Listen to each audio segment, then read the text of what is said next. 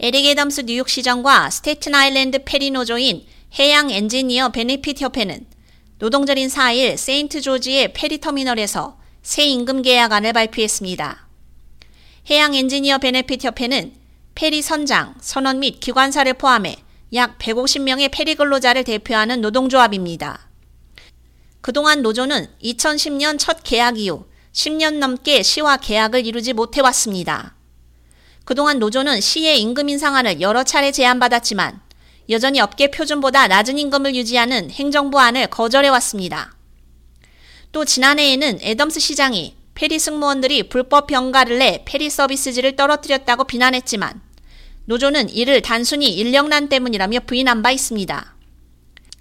페리 선원들은 블룸버그 행정부 시절인 2010년 마지막 계약이 만료된 이후 계약 없이 일해왔으며 그 사이 13년 동안 임금 인상을 받지 못했습니다. 이로 인해 근로자들은 민간 부분이나 다른 정부기관에서 더 나은 급여를 찾아 떠나게 됐고 숙련된 승무원을 유지하기가 어려웠을 뿐만 아니라 무료인 페리에서 일할 새 직원을 모집하기조차 힘들었습니다.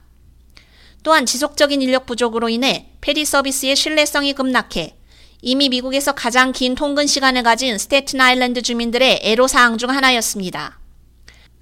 관계자들에 따르면 새로운 계약으로 노조원들은 주 32시간에서 주 40시간 근무를 시작하게 되는데 이는 최근 몇 년간 여객선 운항을 서두르게 했던 인력난을 완화시켜 줄 것으로 보입니다.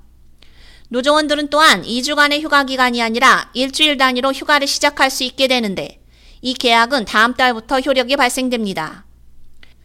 에덤스 시장은 이러한 합의안에 대해 저는 그동안 다른 사람들이 해결하지 못했던 문제, 즉 스테튼 아일랜드 페리와 해양산업 노동자들에게 그들이 마땅히 받아야 할 급여와 혜택을 제공하게 되기를 간절히 바라왔다고 밝혔습니다.